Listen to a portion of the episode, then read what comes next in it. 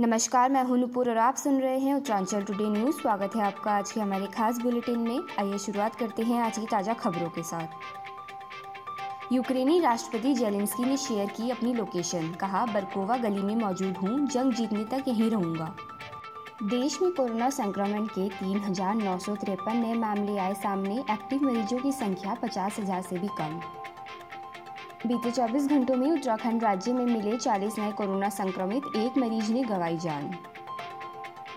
अंतर्राष्ट्रीय महिला दिवस पर मुख्यमंत्री ममता बनर्जी ने दी शुभकामनाएँ। कोलकाता में महिलाओं ने निकाली साइकिल रैली। समाजवादी पार्टी नेता आज़म खान की बड़ी मुश्किलें। सीतापुर जेल में बंद आज़म खान की डिस्चार्ज प्रार्थना पत्र कोर्ट ने किया खारिज, अब तय होंगे आरोप।